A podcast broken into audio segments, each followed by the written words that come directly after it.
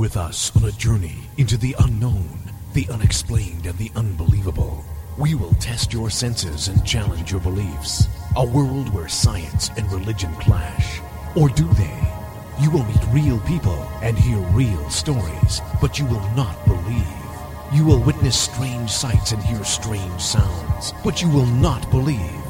This is the New England Ghost Project. Welcome to the. Good evening, everyone, and welcome to another edition of Ghost Chronicles right here on TogiNet and ParaX Radio. I am Ron Kolick, your host, the gatekeeper of the realm of the unknown, the unexplained, and perhaps the unbelievable, New England's own Van Helsing. And with me, all the way across the Atlantic Ocean, on the far coast of a foreign land, is the gold standard and ghost hunter, and Mr. Steve Parsons. Congratulations to the Patriots, I believe is in order. Why? Didn't they win something? Yeah, they won something. So there you go. There you go. They won There it before as well. Yeah, once or twice. I thought it was six. So why are you asking me this if you know all this? Because I'm passing congratulations. Yeah, you're New whatever. Englander and you like you like that sort of stuff. I love football, but that's besides the point. There we are. It's something to celebrate in this is- doomy winter weather. No, it's not doomy. It's uh, springtime here. It's 60 degrees here, and uh, I'm up at Gorse at Groveland. So uh, there you go. Exciting Really? times. I saw a picture today that showed the Whittier Bridge all surrounded by ice. No, no, beautiful out here. Everything's melting. 60 Yeah. degrees. Wow. So there you go. Once again, fake, fake news. Fake news. The Whittier Bridge on I-95 was not surrounded by ice like it showed on Facebook today. I have no idea what the Whittier Bridge is, so I, it very well could be, but it's not. You any- have. We've It's not- driven over it often enough. It's not anywhere near me, so there you go. Uh, it is. Hmm. We've driven over it together many, many times. if you say so. You know the bridge on I-95 as we come out of Salisbury and head down towards uh, Boston and Salem. The No, one that, no the, clue. the one that they spent two years working on. The No clue. construction site. I have no clue. The Joseph P. Whittier Bridge. Oh yeah, yeah, yeah, yeah, yeah, yeah. Okay. Yeah, that one. Yeah, it's probably surrounded in ice and snow, of course, because the river would be uh, shipping all that stuff down there, because that goes right into the ocean. It's very close to the ocean there. So Ah, anyway, there we are. so there you go. So, anyways, I uh, dreamt it. What? I knew I hadn't dreamt it. I hope so. Anyways, I did want to. I got a couple of things we want to talk about. First one is something that I, I'm not sure if you're aware of it, but it, it, once again, it happens in England. Everything happens in England. I, I can't believe this. It's just like, oh, you guys have the corner on all the ghost stories. Yeah, we do.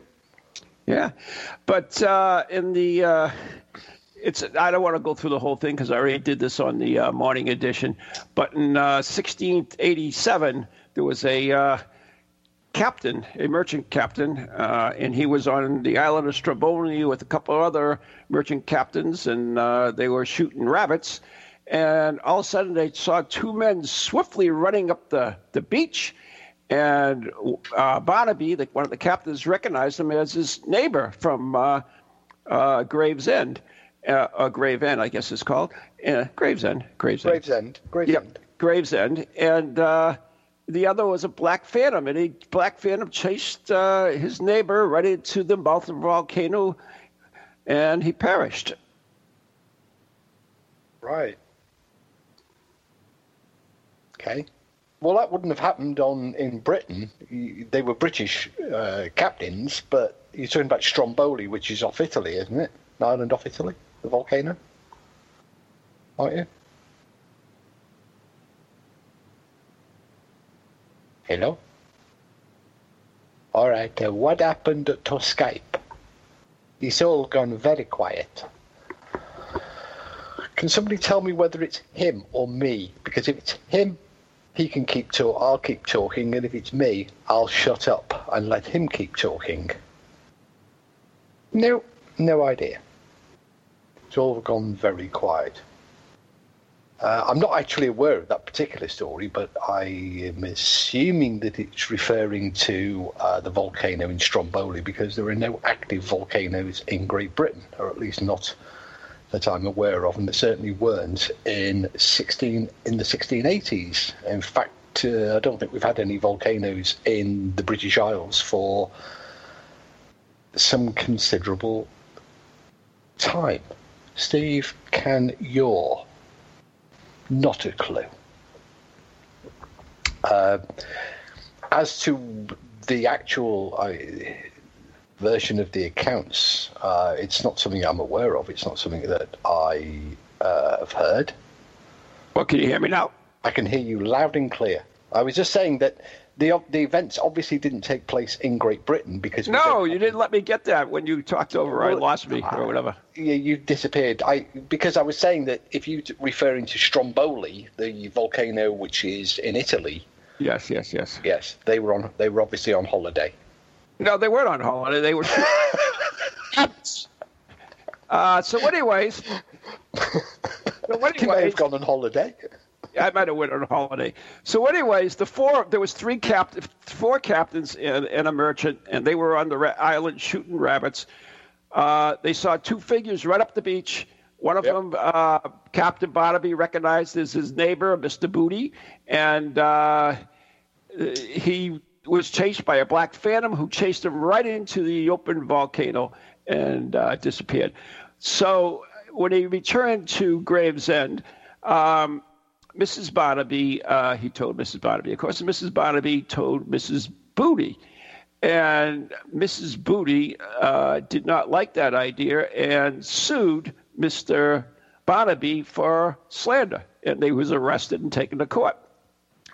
So, what had happened is at the exact time that they had seen this black phantom chase, uh, chase Mr. Booty uh, and on Stromboli, uh, into the gates of hell, the volcano, uh, Mr. Booty died in England. So they had all noted it.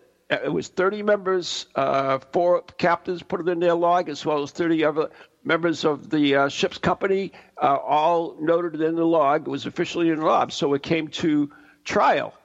And uh, they brought in Mr. Booty's clothes, the clothes he died in, and the three other captains who did not know Mr. Booty uh, said that those were the clothes that they saw of the man running. And uh, so the judge said 30 witnesses cannot be wrong. I dismiss this case. And so he was found not guilty and set free. Quite right, too.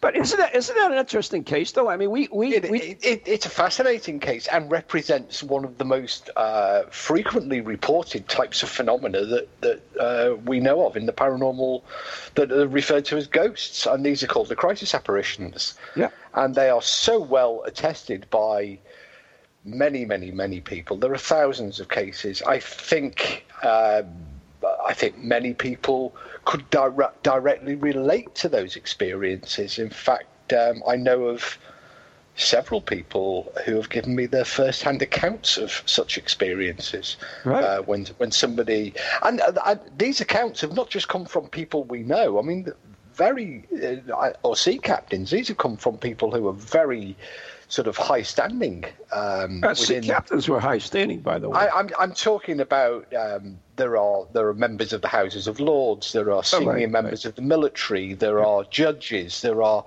all manner of people have come forward with these bizarre tales that, uh, whilst they didn't know that somebody had died, mm-hmm. um, they, they, witnessed the person um, who they later found out was dead either right. at, either at the precise moment that the the the, uh, the person that they found out subsequently died, or mm. shortly afterwards. And they're actually, um, you know, they form a whole classification of phenomena and experiences. Has there been any? I mean, the parapsychologists have they looked at this and and come oh, up God, with yeah. any of their theories? Uh, not the fit. Well, of course, parapsychologists will always say that you know waffle on about it being hallucinations or you know people were thinking about something else. But but it has been uh, studied, um, and it was it was actually one of uh, one of the earliest phenomena that were researched by the SPR, um, and they published the results in their uh, mega work, Phantasms of the Living. Uh, which studied over 17,000 reports. Is that, is that a published uh, book? It or? is, but it was published in the 19th century. So there's uh, no copies available. There's no. There reprints. are. There are still. I mean, you can still find it, but what, what is it called? It's called Phantasms of the Living. Phantasms of the Living. Okay, thank you. And uh, they they basically it was a big survey done of you know what what people experienced, and the vast majority of experiences that people were were having mm-hmm. were of these, uh, you know, and that's why the book was entitled Phantasms of Living. It was either um, what we call crisis apparitions, or indeed, most bizarrely of all, actual phantoms of living people um, who were able to seemingly locate themselves or, or translocate themselves into each other's houses. um, you know, when, so are we, are we talking doppelgangers? No, no, no, no. Um, what we're talking about is people who would, and this isn't a phenomenon that, that we see anymore. Um, obviously, crisis apparitions we do, but yes, uh, this this more bizarre one of, of bilocation or translocation of thought oh, form, sort of like Padre Pio. Well, no, more of a thought form because you would have, uh, in fact, uh, some of the um, members of the SPR tried experimenting, and they would they would retire to bed, um, and they would think about one another or think about visiting a particular friend. So astral projection. Uh, kind of, yeah. That would be the modern interpretation of it. Um, and the results of the, these independent experiments that they were carrying out by thinking about one another and thinking about visiting one another, mm-hmm. in many instances, uh, the other person independently would come forward and said that they saw the apparition of the person actually walking into the room or standing at the bottom of the bed or standing by a chair. Well, see, I'd have to know a little bit more because if the person knew that the other person was thinking about it, once again, we have that same thing where it, it's it's. Yeah, well, what I'm saying is that when the experiments were conducted, one didn't know that the other was doing. Okay. I did. Well, um, yeah, you did yeah, make that I clear. Didn't, I didn't make that. I didn't make that terribly clear. Yeah. Um, and yet, you have this sort of bulk of reports now. They seem to. They seem to have. Uh, people seem to have changed track uh, in the 20th century, and those sort of experiments weren't carried out or, or, or aren't carried out uh, as routinely, or if they are, they're not reported on, because we seem to have lost these what were fascinating, truly fascinating examples um, of people's experiences that were, you know, should have been, um, you know, I mean, first of all, they were challenging mm-hmm. because they they were they were fairly well carried out experiments, despite what you know some modern psychologists would lead you have you to believe, or the skeptics would claim afterwards.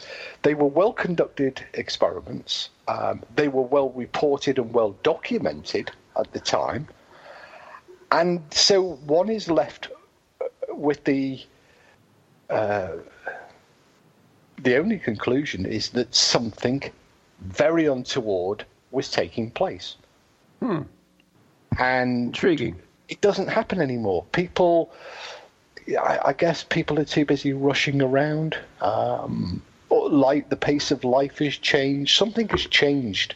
Well, people uh, would rather go out in dark locations, well, yeah. shut all the lights out, and look for ghosts, and well, even even that's com- serious yeah, that's, research. Well, that's comparatively recent, isn't it? I mean, we we only really get that from the 21st century. Mm-hmm. Um, but I, I think you know the Victorians seem to be uh, they they got better results than we than we seem to have done. Now it could be argued, and it has been argued, um, that perhaps they were more credulous than we were, or perhaps they were um, oh.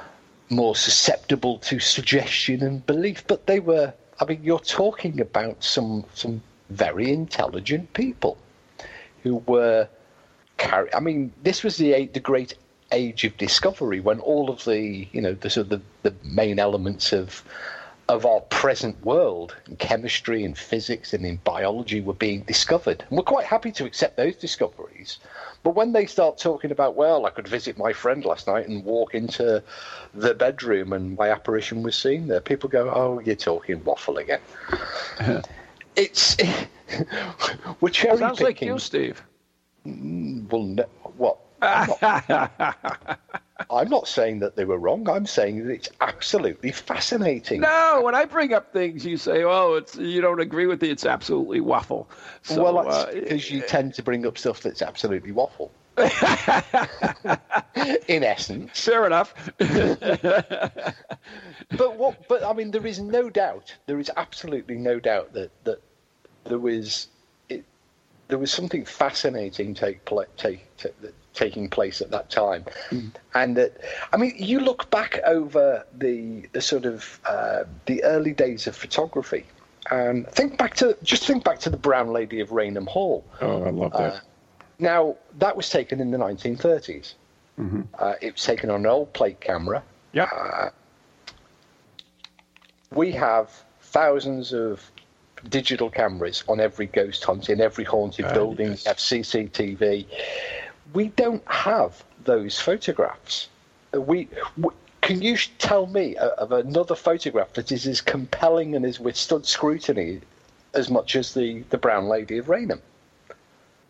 You can't, that I know of. Exactly. Look at the early days of um, electronic voice phenomena research carried out by Raudive and others. Um, you know, sort of in the 50s, 60s.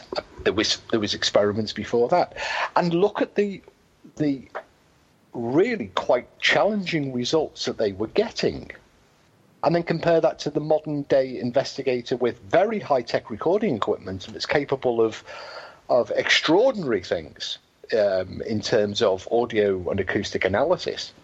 Where are the EVPs? Where are the EVPs of those that are that challenging. Something right. has changed. I, I would say that we are the ones who are credulous and we are the ones who are not looking properly. In our in our rush, as you said before, in our rush to get ourselves onto social media and take our results onto um, YouTube, mm-hmm. we're not looking properly, are we? Course not. Or, or the phenomena have changed. Well, that's intriguing too, because yeah, there are lots of. It could be that that our world is. It's been argued by some researchers that um, the nature of the environment has changed substantially since the Victorian era. In the Victorian era, for example, people tended to get up with the sun and go to bed with the with the sunset. True. Uh, people were very comfortable about. They didn't have the distractions of radio and television and Wi-Fi and Netflix and now TV and 24 hour 24 hour entertainment. They didn't have this constant noise um, around them and this electronic sort of hash that that we have today. Um, they were used to I was going to say peace and quiet, solitude. They were the world was a quieter place. Uh, lives were paced differently, and people were perhaps more in tune with a part of the environment or a part of themselves that allowed these um, apparitions, allowed these communications, allowed these experiences to take place. Yeah, it makes sense. I agree, but um, you know that's that's one of the that's one of the problems though with EVPs nowadays is because there is so much uh, electronic uh, information being thrown into the atmosphere, into our environment.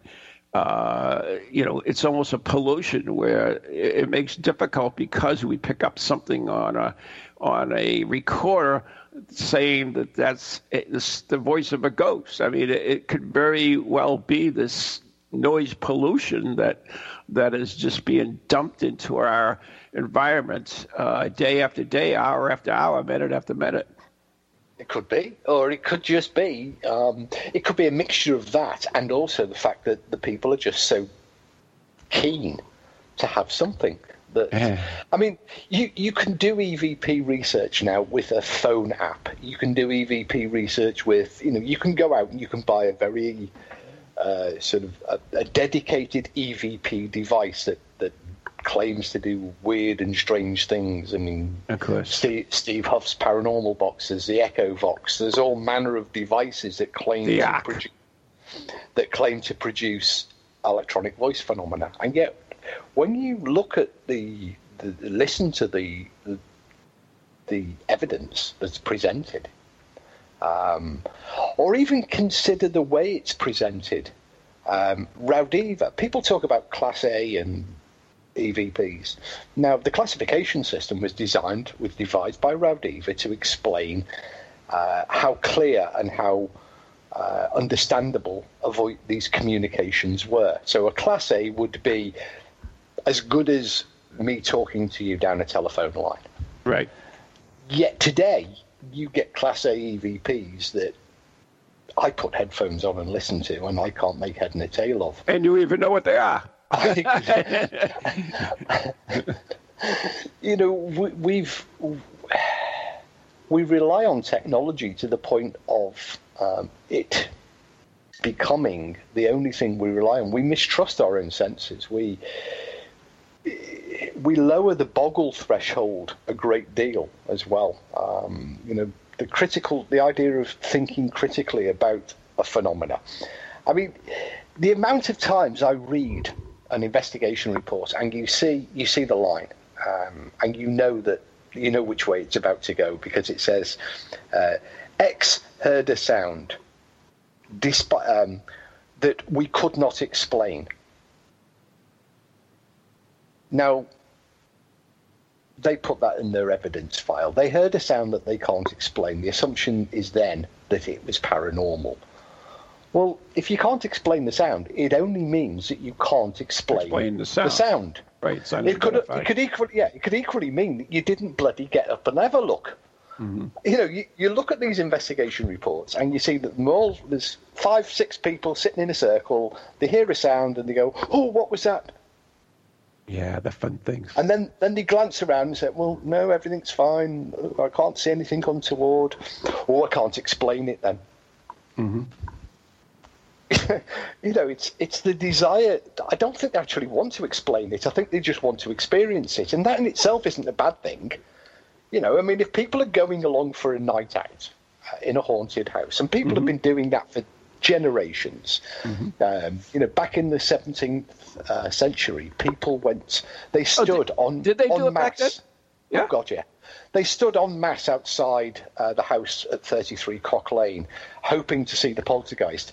The Fox sisters were inundated with people visiting the um, their, their homestead, wanting to see for themselves the antics of the ghost of the peddler. People are, are always keen, and I've got no problem with that. If people want to go and spend a night in a haunted house or have you know go and see if they can see the ghost, then that's all well and good. But then to claim that they're investigating it is where I start to have issues. You know I've got issues with that because Oh, I know you have issues. yeah, and we don't need to go down that avenue again. Otherwise, it just ends in a horrible rant As usual. as usual. But I, I honestly think that we're doing doing ourselves a disservice because we are the generation that are the most technologically savvy. We are the generation who should, by all rights, crack and solve many of the, the, the puzzles that still remain. You know, we've found the Higgs boson. I don't know where it was hiding, but we managed to find it. We've we've we've we're on the verge of discovering dark matter. And yet, the thing, the, the question of ghosts which the Victorians were getting you know, some really challenging results from their experiments. Mm-hmm. We're just rank amateurs alongside them.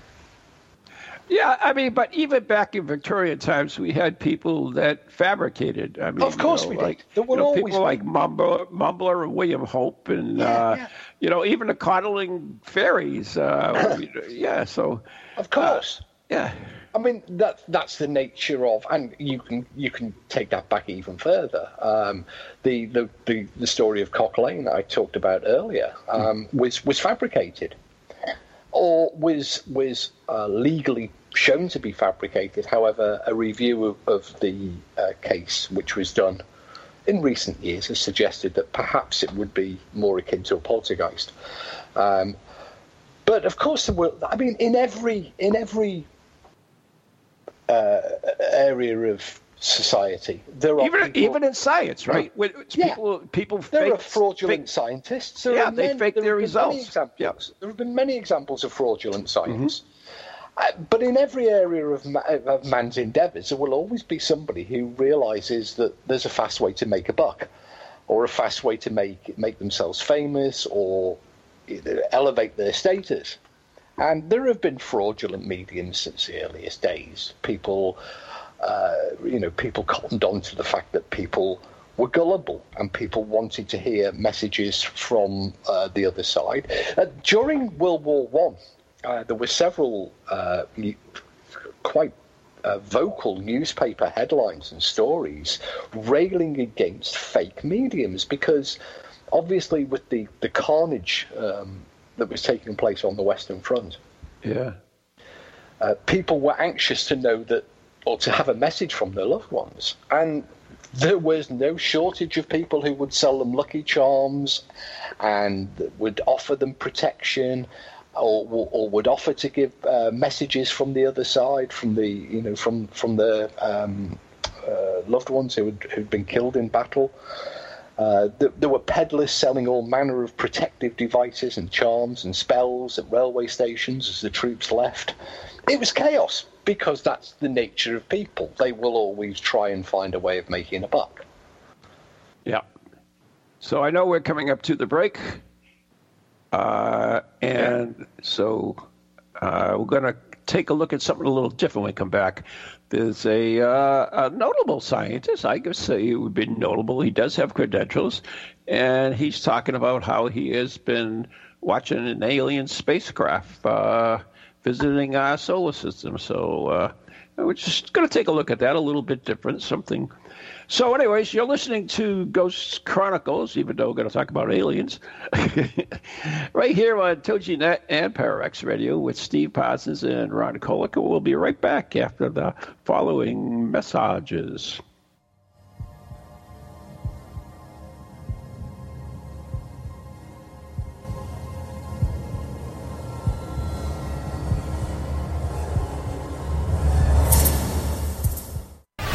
Welcome to TogiNet, radio with a cutting edge. Do you have a paranormal event, book, or something else you want people to know about? Then why not advertise it on Ghost Chronicles Radio? With over 150,000 downloads a month, get your message out to an audience that's interested in the subject. We have a plan at a cost that fits your needs. For more information, contact Ron Kolick at any ghost project at Comcast.net or call 978 455 6678.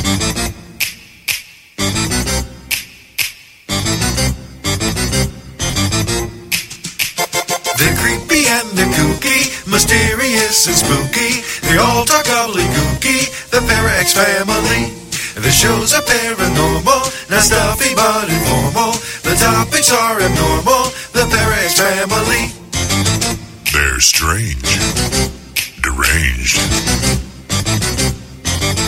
unrestrained. So grab your favorite brew, it's time to rendezvous as we give awards to the Parax family.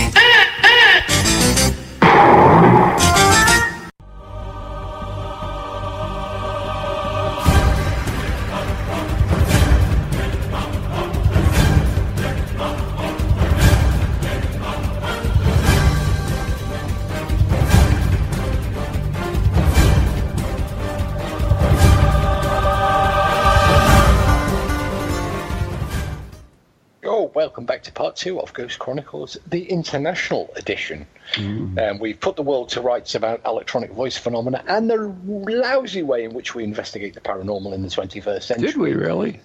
before we turn our eyes to the heavens mm. and an alien visitor seen in our solar system. Mm-hmm. So, are you familiar with this article? Are we talking about the Harvard astronomers and uh, Yep. what what did they call it? Umu umu mu umu. Yeah, it's easy for you to say. Umuamua. Huh? Umuamua. Is that how you say it? Yeah. It means uh, scout. It means yeah, it's called Umuamua. Uh, scout in, in Hawaiian. Yeah. Oh, mua mua. Umuamua. Yeah. So they're considering it as a light sail floating in interstellar space as debris from advanced technology equipment. That's a pretty jump. Pretty big jump, don't you think? Um, well, why can't alien life exist? and Oh, I am can't- saying why I can't, but I just saying how do you make a jump from that from this Well, piece of crap that's floating in space? Well, it could just be a piece of crap, couldn't it? I mean, they can't get a good look at it. Um, or should I say shite? shite. They, um, I mean, it, there is obviously something there. It's obviously Yes. something that's doing something very Everybody unusual. can agree to that. Yeah, it's there. It's doing something that ordinarily is unexpected and unusual. Um, but equally, um, to then say it may be an alien craft, well, I mean, that's a bit of a punt, isn't it? Yeah, I mean, uh, uh, I mean, if you look at this guy, he was he's very reputable. Harvard astronomer. Yeah, very reputable. Uh, he's uh, you know he he's published in the Astrophysical Journal letters, and uh, he's he's done some other stuff. Uh, so, anyways, I think his name is letters. His name we should give it because if we're gonna Avi Loeb. Loeb Avi. is that how you Avi say it? Loeb. Well, it looks Uh, like it. Loeb. L O E B. Yeah, Abe. Must be. Uh, Uh, Ave. Ave sounds Maria. like sounds Yeah. like. Well, anyway, uh, I mean, he's chairman of Harvard's Department of Astronomy, Yes. and uh, you know he, he's produced a paper along with another Harvard researcher, and basically they say that this interstellar space uh, space rock, which was discovered in October of 2017. I do remember when it first came aboard, and I've seen it actually too. Um, Yeah, Cool. well, I mean, according to the, you know, it, it's unusual, it's elongated, and it's on this unexpected trajectory. Right. Um, now, they claim that that rules out conventional possibilities, including asteroids. Uh, so they named it Oumuamua. Um, Why not? And immediately captured the attention of the astronomy world because you know they obviously wanted others to get a look at it, and um, and they say it's the first object to come from interstellar space. It's nothing we have seen before. It looked peculiar in almost every aspect. Now, interestingly, that sentence that he says um, is is like a sort of uh, oxymoron because it's the first object to come from interstellar space. Which is not true. Well, he then adds, it's nothing we have seen before. Mm-hmm. Well, we don't yet know what is out in interstellar space Right. because not very many things do come in from interstellar space. I mean, the asteroids come and go. Uh, sorry, the comets, Comets. come and go. Now, this could be, you know, I mean, it was only a few years ago, um, relatively speaking, that we didn't know anything about comets. It was only a few years ago that we, you know, we discover new, new near Earth uh, passing asteroids and space lu- lumps of rock Yep. that that you know spring up on us out of the blue or out of the out of the darkness. We are still learning a great deal, and this could be.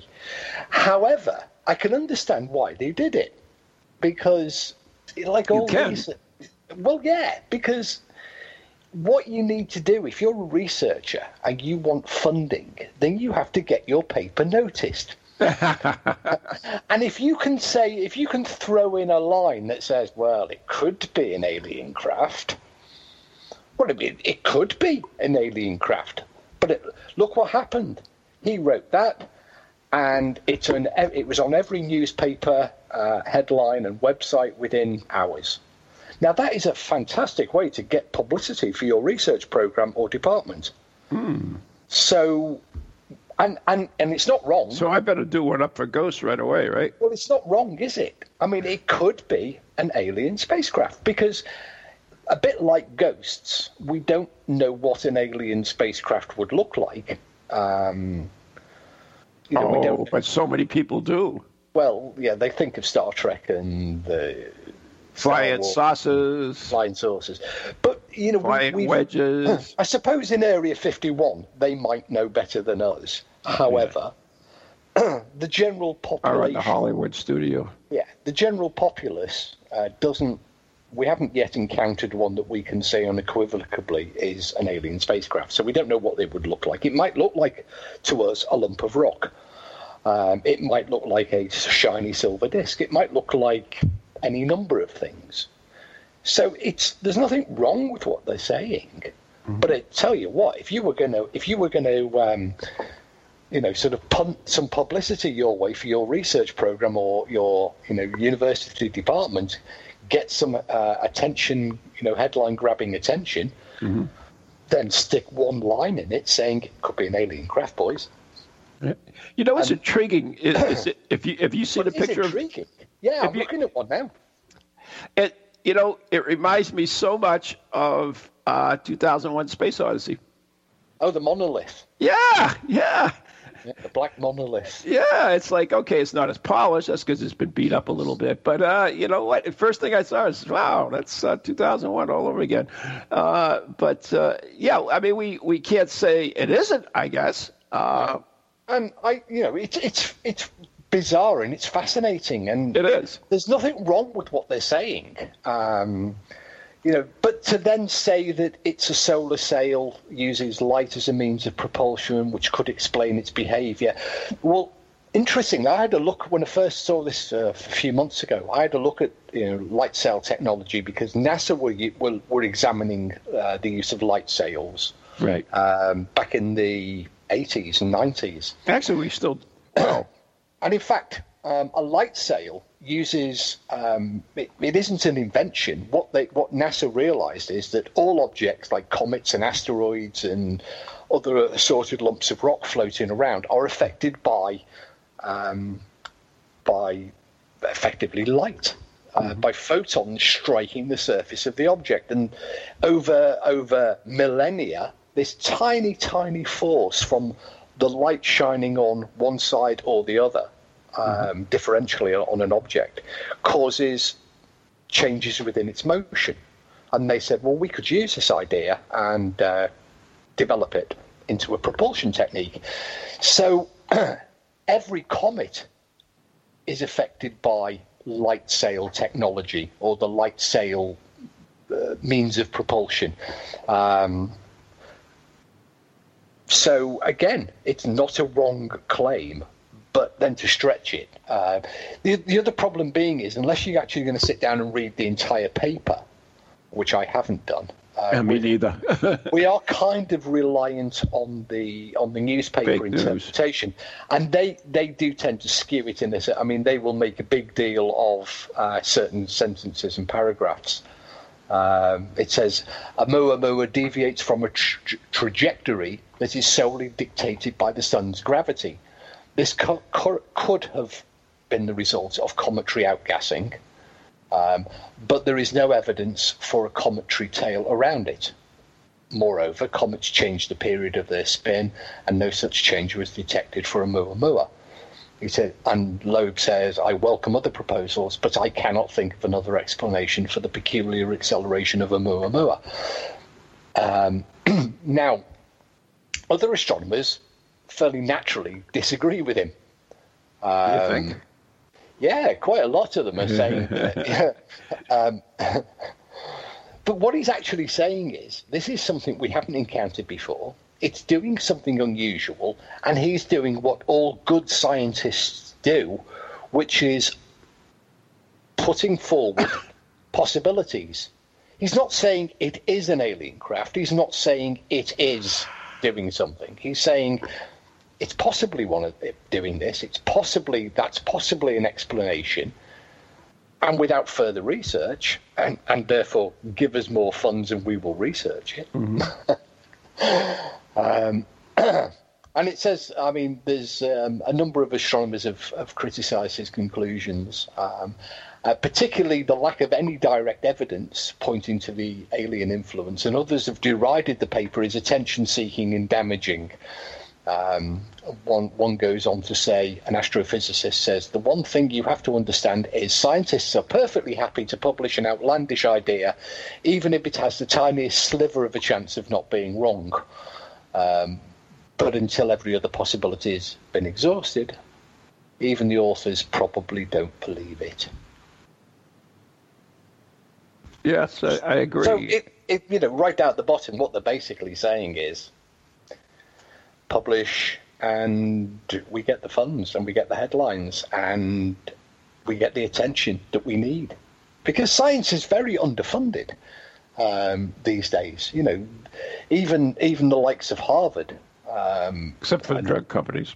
except for the drug companies. I mean, there isn't a, you know, I suppose in, in the grand scheme of things, um, when focus is on walls and Brexits and other things, the amount of money left over for finding out what a lump of rock floating past the sun in an unusual way is doing is actually fairly limited, and the the amount of time that they you know they they, they can. Uh, the, I mean, you know, Hubble has got research programs uh, lined up for it until 2029. Um, you know, you can't just suddenly say, "Oh, hang on a minute, just spin the telescope around," because there are millions of dollars um, in in researched funding that's waiting its turn in the line to to have its sort of few minutes or few hours or few weeks on on the on the equipment. You know, you can't just spin Hubble around and take a peek, or you can't just send a, a space That's probe. amazing. That's that's well well worth spent money. Hubble It is, telescope. and there's a new one now, isn't there? They're getting a new space telescope. Well, Um, Fair a enough. More, a, more powerful space telescope. It's a bit late in going up, but it, that's joining it, I think, later this year. Mm-hmm. Um, so yeah, I think it's it's it's it's in, it's interesting. I mean, there's no doubt about it because I, you know, things to do with space have always been uh, interesting for me, and um, I think it, it it kind of when I first saw it, I was reminded of that other um, more nonsensical piece of space rubbish that that keeps popping up on social media. Have you seen it, Black Knight? yes. Now, Refresh up. Wait a minute. You gotta you gotta The refresh Black, up. the Black Knight is an alien satellite that has reputedly been orbiting the Earth, observing us for 10,000 years. That's nice.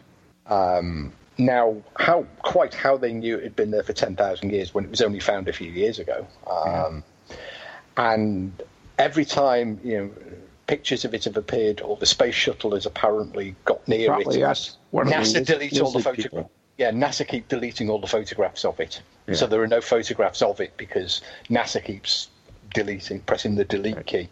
Ah. Um, but yeah, you've got these people who say that they've either telepathically communicated with it or the aliens that are controlling this remote observation probe called Black Knight, and quite how they get the, the, the idea that it's been there for 10,000 years. Um, Aliens probably told them.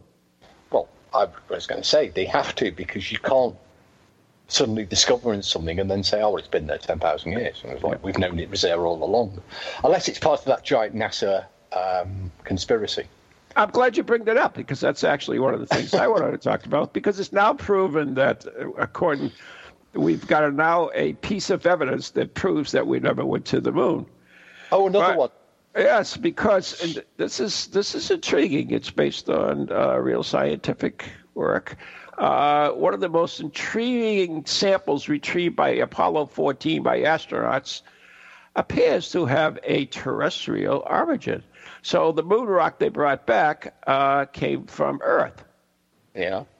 So it goes to show that it really wasn't a moon rock. It was just a rock they took off Earth and pretended that they collected. Well, is, it is it or is it? Because if I remember rightly, if I remember my science and astronomy rightly, the moon is actually part of the Earth. Because if I re, if I if I recall, and I am sort of I'm a bit rusty on this, But the theory as to the formation of the moon is that the Earth, in its sort of embryonic era, Yeah, it was broken off from the. was was hit by something and knocked a chunk off that Right. eventually became the moon. Right. So the moon is actually a part of the Earth anyway. Yeah. So the finding that the oh look we've got this piece of moon rock. Hey, hang on a minute, it's Earth rock. It's not really that That's astonishing. that's that's if the moon really exists. Well, do you know? Do you know? I think the greatest um, answer to that is that NASA every single 24 day, uh, 365 days a year, NASA since July uh, 1969 have been carrying out an experiment um, with a piece of equipment that was left on the moon by Apollo 11. Uh, I probably would have mine. Um, and basically, this Yeah, that's they- just in some laboratory in Arizona. We all know that. Well, it's not because it's been independently done by lots of researchers around the world. Yeah, they're all a Basi- conspiracy. Ah, that'll be why. Because basically, what they did is um, Armstrong and Aldrin stuck a mirror, to all intents and purposes, a very you know a, a mirror on the moon, and every night and subsequently um, every day since then to measure the distance from the Earth to the moon, NASA and other researchers around the world have been aiming a laser beam at the mirror and timing uh, how long it takes for the laser light to get to this mirror and back again. It's just painted on the dome. You know that. well, it might be, but um, the biggest sort of nail in the coffin for man didn't go for the moon, didn't go to the moon, took place, was it two years ago, when one of the uh, re- satellites, the uh, uh, lunar mapping satellites, managed to take photographs of the, the Apollo 11, 12, 14, and 17 landing sites, complete with um, like the bits of rocket uh, lander that they left behind. And um, all the tracks from the, the lunar rovers. And Ah. all- And the six pack that they left there, the cans. well, you know, I mean, it had to come because we've got, you know, we had these uh, G- uh, lunar mapping satellites. We couldn't have gone to the moon. You you actually believe that the Chinese could actually have a rocket that went to the dark side of the moon? That's ridiculous. They're Why not, not? that smart. They're not that went- smart. Well, it's not the dark side of the moon. It's as light as the light side of the moon. it's just the side that we don't see because it's on it because the way the moon rotates. That's the side that's painted on the dome. yeah. Um, but well, you've also got to remember that Excuse me. the Chinese put a satellite, uh, put a, a vehicle onto it. That's fair enough. That's uh, they're not the first to see it. That was, um, you know, both the Russians and the Americans have had uh, craft onto the far side of the moon and photographed it in quite incredible detail. It's just that it's dark to, you know, from direct view from Earth, but it's it, it's like the like the sort of the Earth-facing side of the moon. It still has two weeks, you know, sort of fourteen days of sunshine and fourteen nights of darkness, like you know, like the whole because the moon is well, it might be flat, I suppose. They haven't come up with Right. that one. um Probably. But but you know, th- this idea that uh, that we didn't go. Well, somebody put the bloody mirror there, yeah. and it's been there since July 1969. Some of the paint from the moon clipped off, and it's just a reflection underneath it. Well, there's a bit of your rubbish up there, isn't there? Yes, there is. Anyway. Or actually, it, it might not be because was your bit it, was your bit inside the the bit No, that no, no, lifted- no, no, no. My part went down. Yeah, but did it stay down, or was it in the bit that came back up to the command module? Oh, yeah. That's that's intriguing. God, it's been so long. because the command the the Yeah, you're right. You're right. You're right. Absolutely But right. then that went back down. That was then crashed deliberately into the moon. So, ah, so it could be there then. All right. so the size. Well, after they, after Aldrin and Armstrong, and in fact all of the other astronauts had, had climbed back into the Apollo um, command module, right. the lunar uh, excursion vehicle, the bit that came back up, was then turned around, except for one, I think Apollo 14, which is in orbit somewhere else on its way to the sun. Um, they were all turned around and smashed back into the moon in order for seismometers that had been pre-positioned by the astronauts so that they could determine more about the moon's internal structure from the. They basically hit it to see how it would ring like a bell. Yeah, good idea. So, um, yeah, so it'll be there in pieces somewhere. Your doohickey. Oh well. Anyways, uh, moving on, staying with astronomy, uh, astronomers have picked up a very unusual repeating signal from a distant galaxy, and nobody knows what it is. Known as a fast radio burst, the signal is a powerful burst of radio waves that, despite last, lasting mere milliseconds, generates as much energy as the sun does in an entire day. While several of these bursts have been picked up over the last few years, this one, which is coming from a source 1.5 billion light years away, is particularly unusual because it appears to be repeating. It is only the second time a repeating fast radio burst has ever been detected by scientists as things stand. Its exact nature and origins remains a complete mystery. It has been suggested that these repeating signals could be evidence of intelligent aliens. Knowing that there are other sugge- wait a minute, knowing that there is another have we heard that line before tonight? I'm just saying. uh, and what uh, and with more repeaters and more sources uh, available for study, uh, we may be able to understand these cosmic puzzles and where they're coming from and what causes them. So uh, this is from a uh, astrophysicist Ingrid Stairs from the University of uh, British Columbia. And doesn't that sound exactly like the story of Uamuamua? Uamuamua? Maybe they need, discovered this. We've discovered this this maybe thing they need funding. well, we've discovered this thing that's being a bit weird. We don't quite. It's it's the second one we found, um, and it's it's giving off all this sort of stuff that we we don't really can't really properly explain. So it might be alien. It might be perfectly normal. But that's not going to get you any funding. If you say it's, we're never going to get you a headline. If you say, but it's com- probably completely normal, you put that down in parentheses at the bottom. Um, but we we actually, you know, um, the big thing in the in the '60s was atomic clocks, and Oh, yeah. everything was timed from atomic clocks. Yep. Well, in recent years, uh, scientists have stopped using atomic clocks as the world's most accurate clock time referencing device. Really? They now they now use uh, neutron stars Oh. um, because the regular pulses of the neutron star is actually even more precise than the atomic clocks, and so now now they're referencing time uh, devices on Earth to the pulsing of neutron stars because they are so they are so accurate. Now it's possible that it might be alien.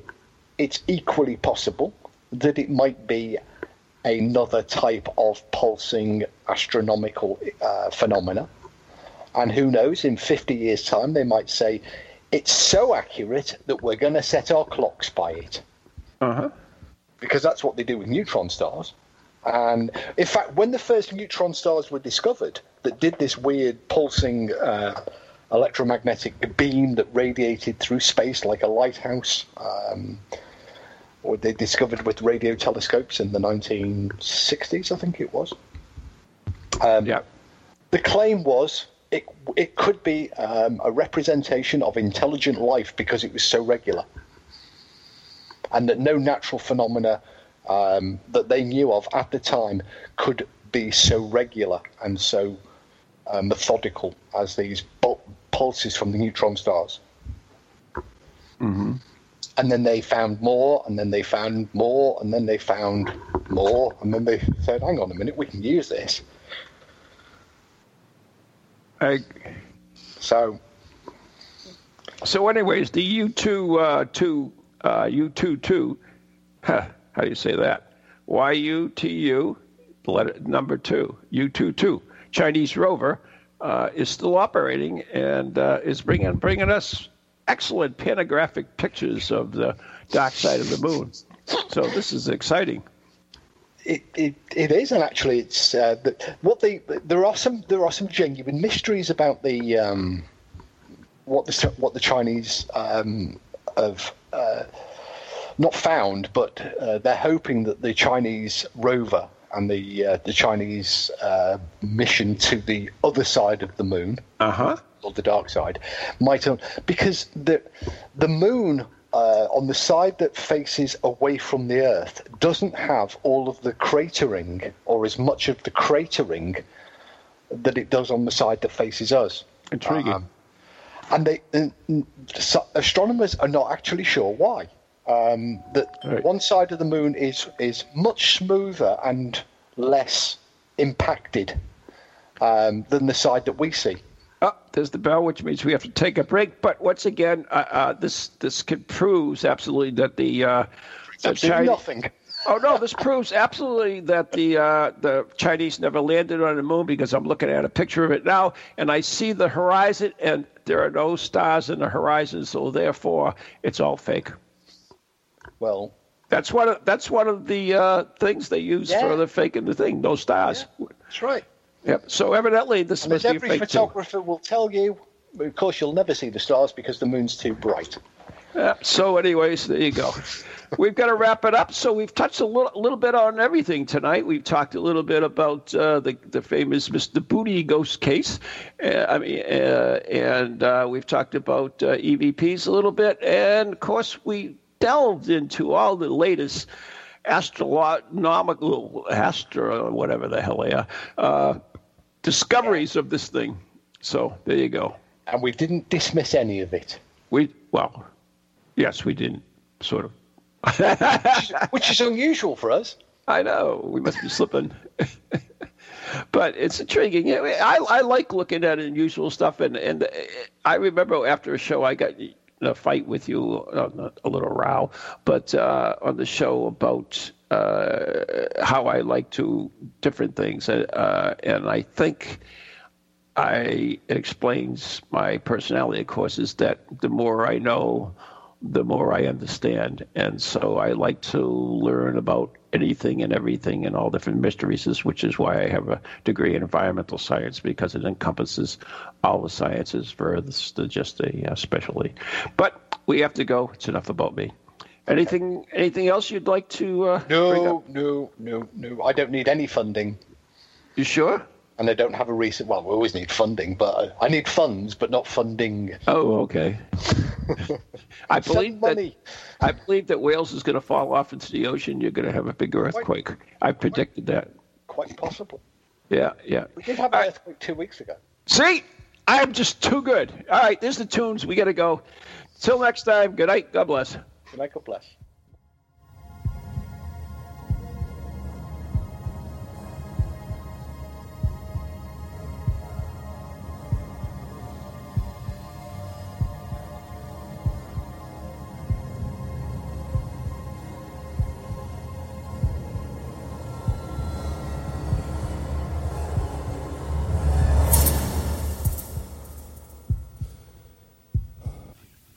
goalies to ghosties, long leggedy beasties, and things that go bump in the night.